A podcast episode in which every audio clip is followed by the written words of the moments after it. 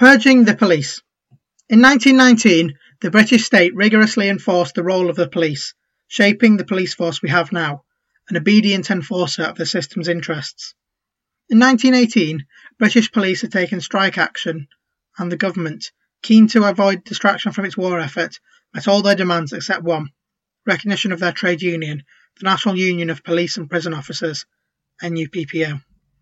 Lloyd George led the police to believe that recognition would be a formality after the war, but 1919 began with the issue still not settled.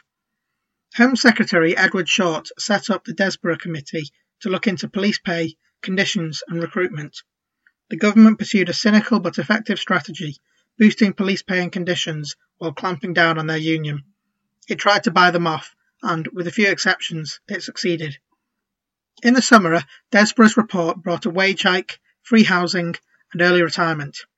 It also set up an alternative body to the police's trade union, a tame, consultative association that became the Police Federation, which still substitutes for a real union today. The NUPPO called a strike for the 1st of August, but its members largely ignored the call. The best turnout was in Liverpool, where half the force refused to work. Rioting and looting began, and the government sent in troops and warships. The force sacked every striker, and a new police act bans police striking or joining a union. Met Police Commissioner Nevil Macready welcomed the force being purged of these discontented elements. The Union tried to fight a rearguard action and won Labour movement sympathy, but no sack striker was ever reinstated. Working women's rights. 1918 had ended with British women voting in a general election for the first time, but only those aged 30 or over and who had property could vote. The first woman MP was elected, but the successful candidate, Constance Markievicz, refused to sit in the British Parliament that she and her Sinn Féin colleagues did not accept as legitimate. Instead, she became a minister in the Dáil Éireann, the first female cabinet minister in Europe. In March 1919, the Labour Party introduced the Women's Emancipation Bill to allow women equal voting rights and to hold civil and judicial appointments. It passed through the House of Commons, but the House of Lords blocked it. The battle for equal votes for women continued internationally as well. On the 17th of February, the Inter-Allied Conference of Women's Suffrage Societies met. In 1918, the US House of Representatives had agreed to votes for women, but the Senate blocked it. Women kept on fighting. In February 1919, those arrested on a suffrage protest began a hunger strike. On the 4th of March, police and soldiers attacked suffrage demonstrators outside the New York Metropolitan Opera House. Exactly three months later, the US Senate finally passed the 19th Amendment, giving women the right to vote. Starting with Wisconsin, Illinois, and Michigan six days later, state after state ratified this. 1919 saw women win the vote in several other countries too, including Sweden, Luxembourg, and the Netherlands. They lagged behind Russia, which had given votes to women straight after the revolution in 1917. Russian women marked International Women's Day 1919 with the slogan, All to the Red Front. In Britain, working women still face poverty, low pay, and poor working conditions, as well as voting inequality. On the 15th of February, trade unionists launched a Working Women's Charter at a mass meeting at the Albert Hall. Two days prior to this, an explosion of gun cotton had killed five women workers at Edmonton Munition Works. Many women had entered factories to carry out war work such as this, and to replace men who were away at the front. But with August's restoration of Pre-War Practices Act providing for returning servicemen to get their old jobs back, many now faced unemployment. Employers tried to exploit this, but while some trade unionists prioritised men's interests, others fought for equality. On the 16th of November, London members of the Packing Case Makers Union asked their executive to ballot them for strikes, when the employers broke an agreement to pay women the same as men. In New England, USA, on the 15th of April, women telephone company operators began a strike for better wages, and the next day the men employed by the telephone company walked out in solidarity with them. After five days, the strike won. Discrimination against married women continued. Future Prime Minister Stanley Baldwin told Parliament that a married woman could not be a permanent civil servant as this was incompatible with her domestic duties. Women also campaigned against social injustice. In October, the Women's Freedom League marched to Holloway Prison to demand the release of Elsie Smith, unjustly imprisoned following the death of her child. In November, Britain had its first woman sitting MP as Tory Unionist Nancy Astor won a by-election for the Plymouth Sutton seat vacated by her husband. Two days before Christmas, Parliament passed the Sex Disqualification Removal Act, falling well short of full equality for women, but allowing women to enter the secular professions. The year ended with Lincoln's Inn in London admitting its first female bar student, and the swearing in of Ada Summers, Britain's first woman Justice of the Peace. Throwing off the shackles of empire. After Britain and its allies had won the war, proclaiming themselves champions of freedom and democracy, the people of its imperial possessions stepped up their democratic demand for some of that freedom for themselves. India. Britain imposed the Rowlatt Act on India, extending wartime power of detention without trial, prompting anger against both the Act and British rule. The British left supported self determination for India and other colonies, and in April held a large public meeting in London demanding India for the Indians. Sunday, the 13th of April 1919, saw one of the most despicable episodes in the British Empire's bloody history. Thousands of people gathered in the Jallianwala Bagh in Amritsar in the Punjab, celebrating the Sikh festival Baisakhi and protesting for their rights. British Colonel Reginald Dyer took troops to the garden where they assembled, blocked the entrance, and gave orders to fire at the unarmed crowd for 10 minutes. They killed 379 people and injured more than 1,200. Dyer became a hero of British imperialists, but Indians were outraged. Protests continued. The All India Congress Committee cabled Lloyd George, alerting him to the intense gravity of the situation, as if the Prime Minister were a benign patriarch who might save them if he only knew the issues. Indian workers also fought back. 22 strikes took place during 1919. By the end of the year, Britain knew that it had to make some concessions. It passed the Government of India Act, giving limited involvement of Indians in the government of their country. Britain still held authoritarian power. Afghanistan. The British in India wanted Afghanistan to be a buffer between it and Russia. The country was technically independent, but in an 1879 treaty had accepted that it would, quote, have no windows looking on the outside world, except towards India. On the 3rd of May 1919, Afghan troops crossed the Khyber Pass and captured the Indian town of Bagh. Three days later, the British Indian government declared war on Afghanistan.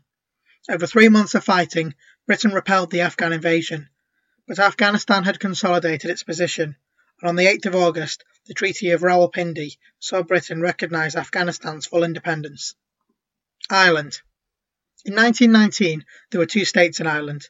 There was the British state with the armed police, occupying army, the Royal Irish Constabulary, and Orange support in the northeast. There was also a state coming into being at the call of Éireann. The Dáil was formed on the 21st of January by the Sinn Féin MPs elected in the 1918 general election, who now became Teachtaí Dála TDs. It adopted a declaration of independence and went on to set up its own police and courts. Britain refused to withdraw and conflict escalated, starting with the shooting of two policemen by nationalist volunteers at Soloheadbeg early in 1919. On the 3rd of February, Eamon de Valera escaped from Lincoln Jail. In April, the Dáil elected him president, and he appointed a cabinet, including Constance Markievicz, as Minister of Labour. On the 10th of April, counties Cork, Kerry, Limerick, Roscommon, and Tipperary were declared as being in a state of disturbance. In late August, armed nationalist volunteers began using the oath and the name Irish Republican Army. The British government ended the year with a bill proposing two parliaments in Ireland, one for the six counties of North East Ulster and one for the other 26. The scene was set for a bloody civil war and the partition of Ireland. Malta. Britain owns Malta, valuing its strategic military location as a Mediterranean island, but the Maltese population was unhappy, particularly at the post war rise in the cost of living and the sacking of hundreds of dockyard workers. On the 25th of February, Malta's National Assembly called for Malta to have national rights under the Versailles Treaty. In May, students began protests against British rule. On the 7th of June, police attacked a protest, killing four and injuring many protesters, and giving the revolt its name of Giugno. Egypt. In March 1919, Britain arrested Egyptian nationalist leader Saad Zaghlul Pasha and exiled him to Malta. Zaghlul's Wafd organisation had no links with the working class, but workers responded to his arrest by intensifying strikes. Cairo tram workers struck from the 13th of March to the 15th of April, winning some of their demands. From the 15th of March, they were joined by railway depot workers and print workers in Bulak, and then by rail, port, lighthouse, post office, customs, tram, and government workers in Alexandria. The British government killed 10 workers. Under pressure of both workers' action and anti colonial protests and riots, Britain allowed Zaghlul to return from exile on the 7th of April. By the 25th of July, 800 had died in the uprising. Over the summer, there were strikes by gas, barber shop, sugar, cafe, and port workers. The government formed a Labour Conciliation Board in August, but this failed to stop workers fighting back. Over the next three months, there were 24 major strikes. During the year, a group of intellectuals agreed to set up a socialist party. By September, though, they were convinced that conditions in Egypt were not ripe for socialism, and instead called their group the Democratic Party. United States of America. From the start of the century, the USA had chosen to act as a police officer for Central America. On the 11th of September 1919, it sent troops into Honduras. On the 6th of October, Haitian rebels known as Cacos attacked the capital Port-au-Prince as part of their war against American occupation. Japan. Having sided with Britain and its allies, Japan hoped to gain some of the defeated power's territories, but it faced rebellions, two of which became known by the date on which they started the 1st of March movement in Korea and the 4th of May movement in China. End of the Ottoman Empire. Defeated in the war, the Ottoman Empire, based in Istanbul, was at an end. Field Marshal Mustafa Kemal Ataturk led a movement to stop the Allies breaking up Turkey. On the 19th of May, he landed at Samsun, starting the Turkish War of Independence. A month later, he declared the Turkish Nationalist Congress. Sandwiched between the Ottoman and Russian empires, Armenia had endured a lot during the war, and in 1916 suffered an appalling genocide at the hands of the Ottomans, who killed over a million Armenians. On the 28th of May 1919, Armenia declared independence, but a week later, nearly 700 of its civilians were killed by Azerbaijani soldiers and others in the three-day Khyber massacre. Divided by racism. While workers were angry and willing to fight, too often their anger was aimed at fellow workers of a different colour rather than at the employers and authorities responsible for their exploitation and poverty. Sometimes this occurred in the absence of socialist political leadership, but on occasion the labour movement misleadership played a poisonous role. On the 23rd of January, Union leader Emmanuel Shinwell told a 600 strong seafarers meeting in Glasgow that the unemployment they faced was caused by Chinese soldiers joining British ships. White sailors, fired up by his speech, went out and attacked black workers, starting what became known as the Harbour Riot. On the 15th of April, white men attacked Arab men for consorting with white women in Cable Street, East London. Then, in May, the East End was hit with a four day riot as 5,000 white men attacked lodging houses with black seamen inside. In June, race riots took place in Liverpool, Newport, and Cardiff, mostly started by white men attacking black men, often using weapons, some resulting in killings. The two most common pretexts for whites attacking blacks were objections to black men socialising with white women and the allegation that immigrants were undermining British workers' jobs and wages. While the former is now universally condemned as both sexist and racist, the latter view is still widely held, sadly including by sections of the labour movement and the left just as it was a century ago. This attitude is both false and divisive. 1919 was the year in which the anti Semitic forgery, The Protocols of the Learned Elders of Zion, was published in English. At the end of October, the Philadelphia Public Ledger published the Red Bible, a version of the Protocols with Jews replaced by Bolsheviks. America's Red Summer. In the USA, months of racist violence in many towns and cities in 1919 became known as Red Summer, named after the blood spilled. The most serious was the week-long Chicago race riot, deliberately provoked by employers sending blacked-up whites to burn down white stockyard workers' houses. By the 3rd of August, 23 blacks and 15 whites were dead.